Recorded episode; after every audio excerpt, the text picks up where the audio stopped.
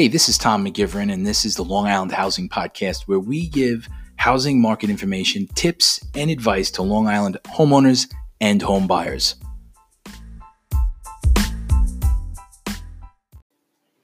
Welcome to episode 37. My name is Tom McGivern. This is the Long Island Housing Podcast. I'm super excited to go over today's content, everything you need to know about estate sales. If you've never listened to this podcast before, this is where I provide you the information you need to make the absolute best decisions possible for you and your family when it comes to real estate. Today's podcast is going to be about estate sales, everything you need to know and on the basic level if you are handling an estate sale. So today's guest is none other than Steve Ciliato. He's an attorney, a senior attorney with significant experience in handling sophisticated and complex commercial and residential real estate transactions as well as acquisitions and dispositions of businesses. Steve often represents other attorneys on their real estate matters. He also trains brokers with regard to emerging issues in the area of real estate. That's why he's on this podcast today. And he's a, a, a good friend of mine. Steve, what's up? Hey, Tom. Good morning, man. Hope you and the family are doing well. Yeah, man. Always, always. Um, all right. So that introduction, basically, you know, tell me, tell us. Um, well, first, how do people reach you? That would be the first thing, and then second, right after that, I want you to just mention, you know, like how many off the top of your head, how many transactions and, and folks have you uh, have you helped in your uh, career? Oh God, the million dollar question right there. So I guess to answer that question first, it's got to be thousands upon thousands at this point. Um, been very fortunate and blessed throughout my career to work with a lot of great people, great brokers, a lot of attorneys, actually, as you mentioned in the intro.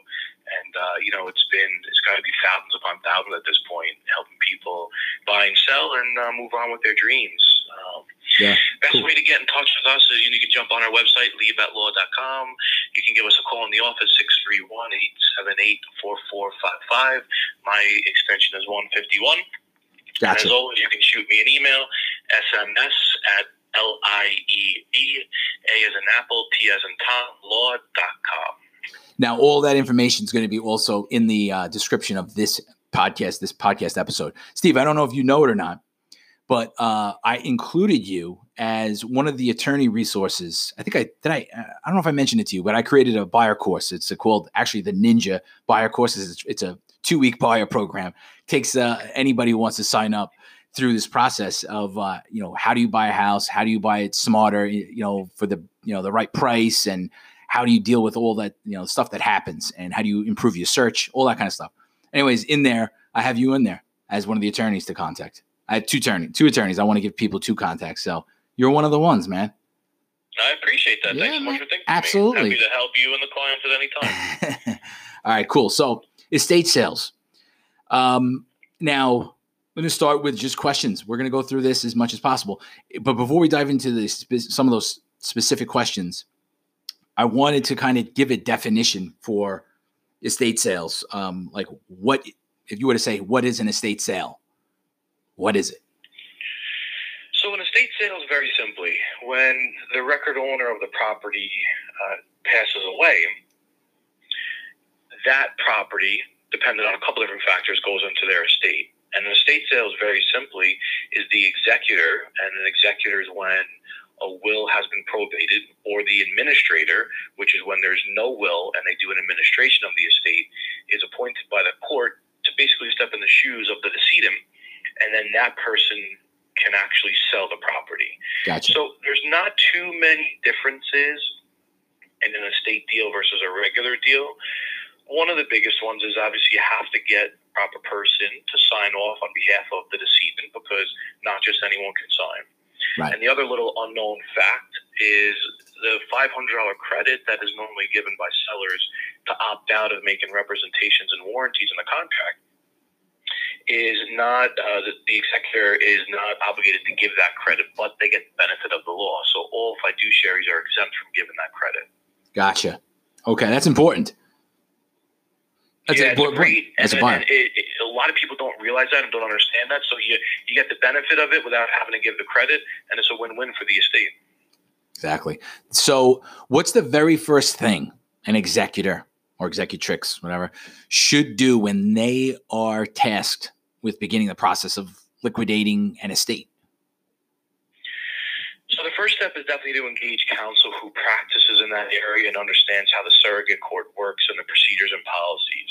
You have to uh, submit the will if there's a will to the surrogates court at what uh, at such time as the the judge will uh, appoint the nominated executor under the will. Gotcha. Once that executor is actually appointed, that's when they have the authority to carry on the affairs of the estate. So each estate's going to be different. Obviously, some estates are much smaller and some estates are much larger. So once you get appointed and you're able to start acting on behalf of the estate, you're going to want to speak with counsel on next steps. What do I do? Do I locate the asset? Can I distribute? And again, while the procedure is kind of the same, there's going to be minor details with each estate depending on the size and the steps and the procedures. But so, as an executor, you want to be mindful because uh, there are times where you can have personal liability. So you do want to make sure you're speaking with counsel who understands and practices in that court and can guide you through the, the proper process. All right, to a couple of questions. So, first of all, when you talk about um, the uh, personable, personal li- uh, being personally liable. I want you to think of an example um, where that that could come up. But even before that, I had another uh, question as you were talking, um, and I just I can't remember. It It just escapes me. So give me give us that example. Maybe I'll think of the other thing. It was something you said that triggered something. Sure. So when a person passes away, creditors of that estate, if there are any, have a certain amount of time to file a claim against the estate. Creditors being creditors surrogate court on notice that there's a creditor out there who may have an interest in decedent's assets. So an example of creditor might be um, a car loan, um, a uh, uh, bill, right? Any kind of bill that you owe. Uh, it could be right things like that. It could be reverse mortgage. It could be other things like that. Yeah, exactly. Any type of creditor, Medicaid, you know, utilities.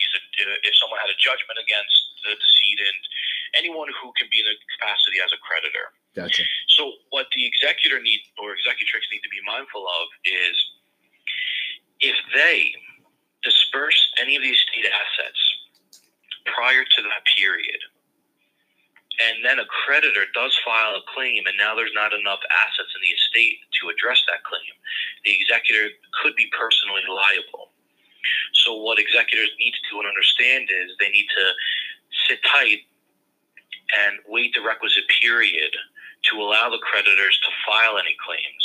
And if the creditors miss the deadline, at that point, the executor can speak with counsel if it's safe to uh, start distributing estate assets. But in no way, shape, or form should that executor ever distribute estate assets prior to the deadline uh, because of the personal liability they could incur. Gotcha. Yeah, that makes sense. That makes a lot of sense. Um, and then the other, I remember the other question, which was, uh, what kind of court is this? This is a state uh, court, right? So if you live in, let's say, Suffolk County, uh, could you use, or, or someone lives in Queens and you guys are located in Suffolk, could the person in Queens or Manhattan or wherever, upstate New York, could they use you, or what kind of court is it?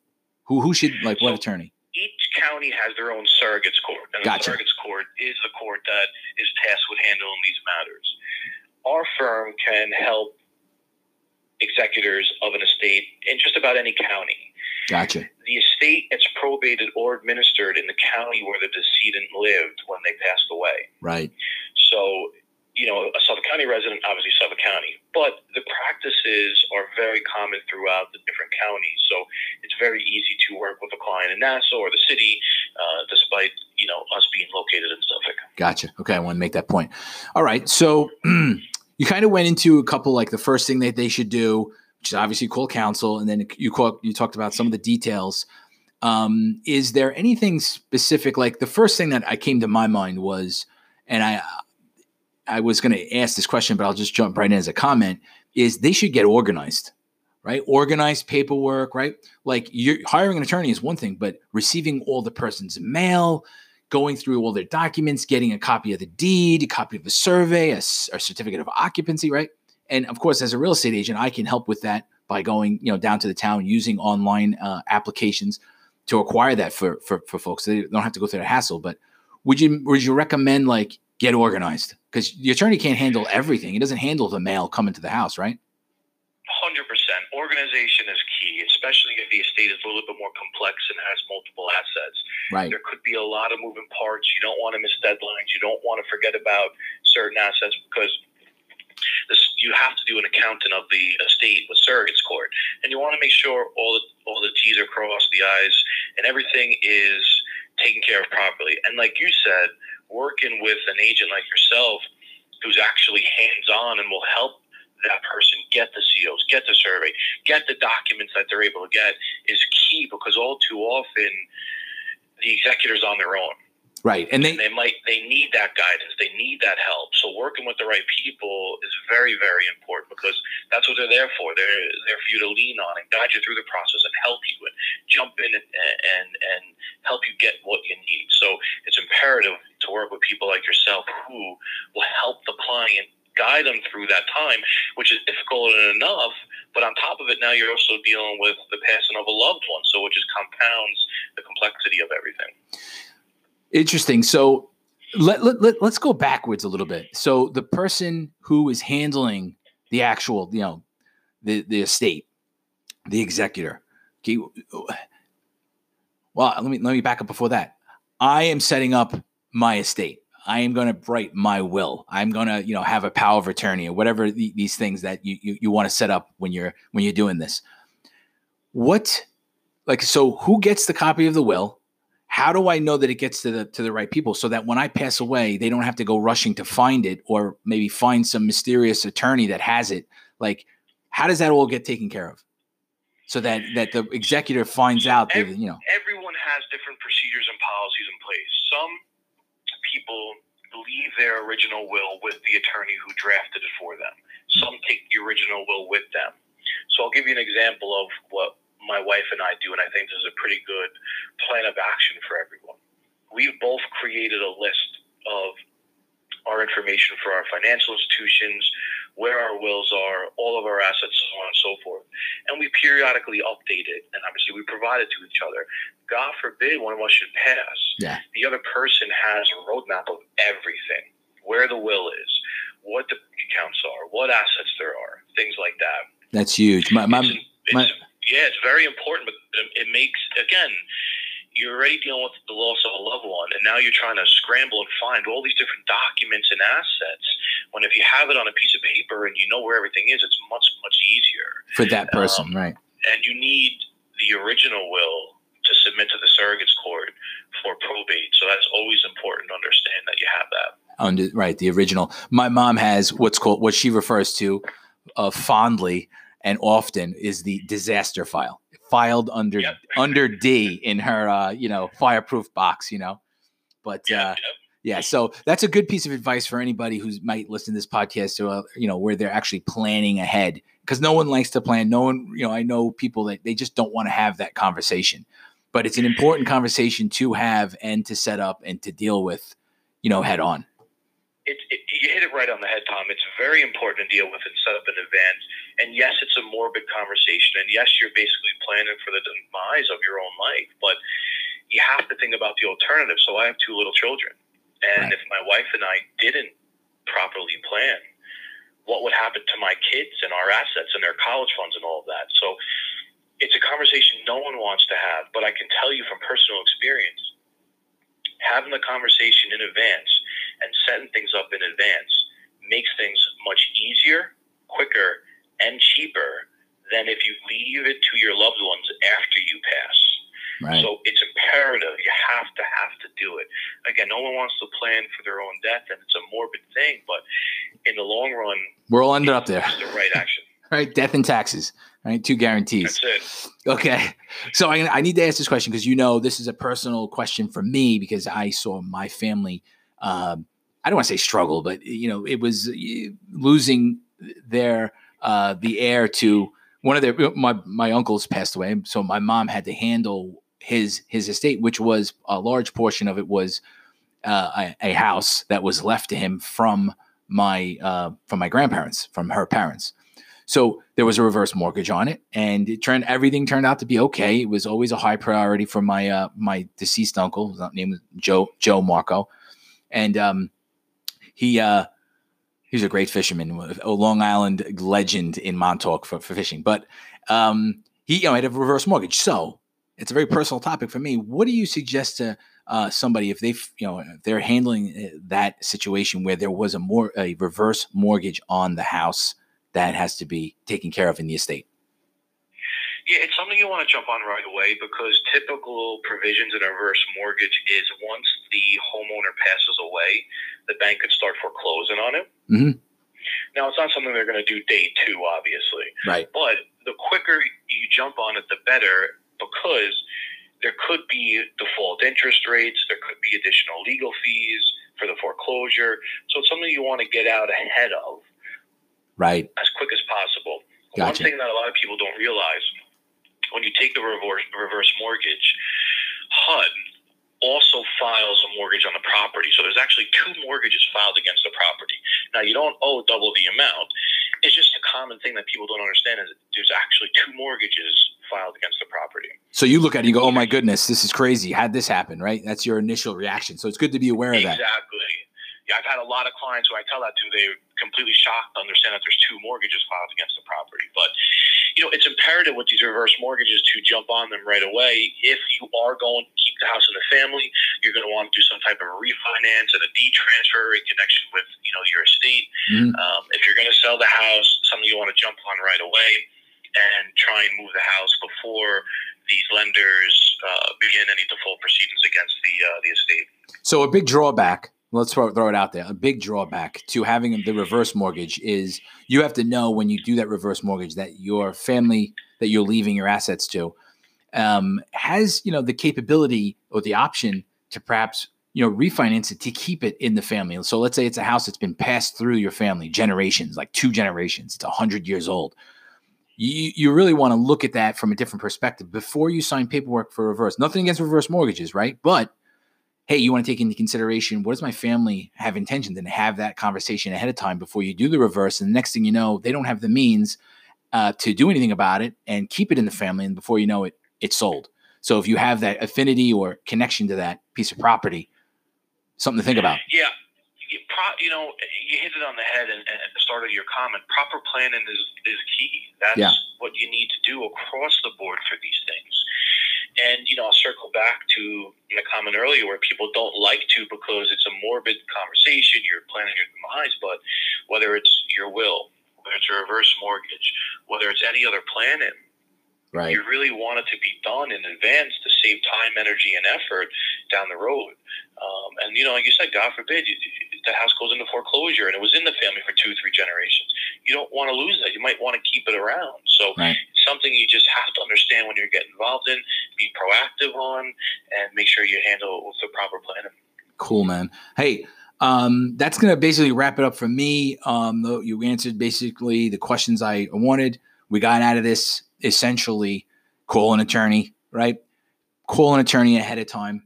And I and this I listen, I didn't want to do this podcast to say, hey, you know, uh, to get people to call you or me. It's more of, hey, this is information. You do what you want with it.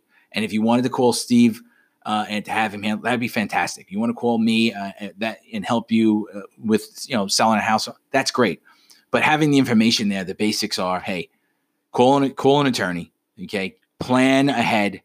And if you're an executor and you find yourself in this situation, you you need to organize and you need to call counsel. Bottom line. Oh, and one last question. Now, if the will, okay, if the will is left with an attorney, but you're the executor, do you have to use that attorney that the deceased left the will with? That's a good question. No, you're free to choose whoever you would like. Okay, fantastic. That, that's a great question right there. I just thought of one little tip I want to leave your listeners with before sure. we head off for the day is if you do have an original will in your possession, please do not remove the staple from it. If you ever need to make wow. copies, please leave the staple in. It's a little known fact, but when you remove a staple from a, an original will, it creates a very big issue. Wow. So if you are an executor and you come across a will or you have your own, whatever the case is, just leave it stapled make copies accordingly, and uh, make sure you don't take that staple out. Now that was gold right there. Come on, that that was so good. Okay, hey Steve, man, thank yeah, you so much. little tip and trick, uh, you know, of the trade. So hey, listen, I got a uh, this. This is a preamble for tomorrow's webinar at uh, I think it's at 6:30. If you go to tommcgivern.com slash webinars, you'll be able to sign up there. Just put your email and name in, and then you'll get an email with the instructions to uh, join the uh, the Zoom call. I look forward to doing that and seeing you there uh, on July 2nd. All right, Steve. Oh, as always, my friend, thank you so much, and uh, I wish you all the best. And if you, for everybody listening out there, thank you for listening to the Long Island Housing Podcast. Have a great day.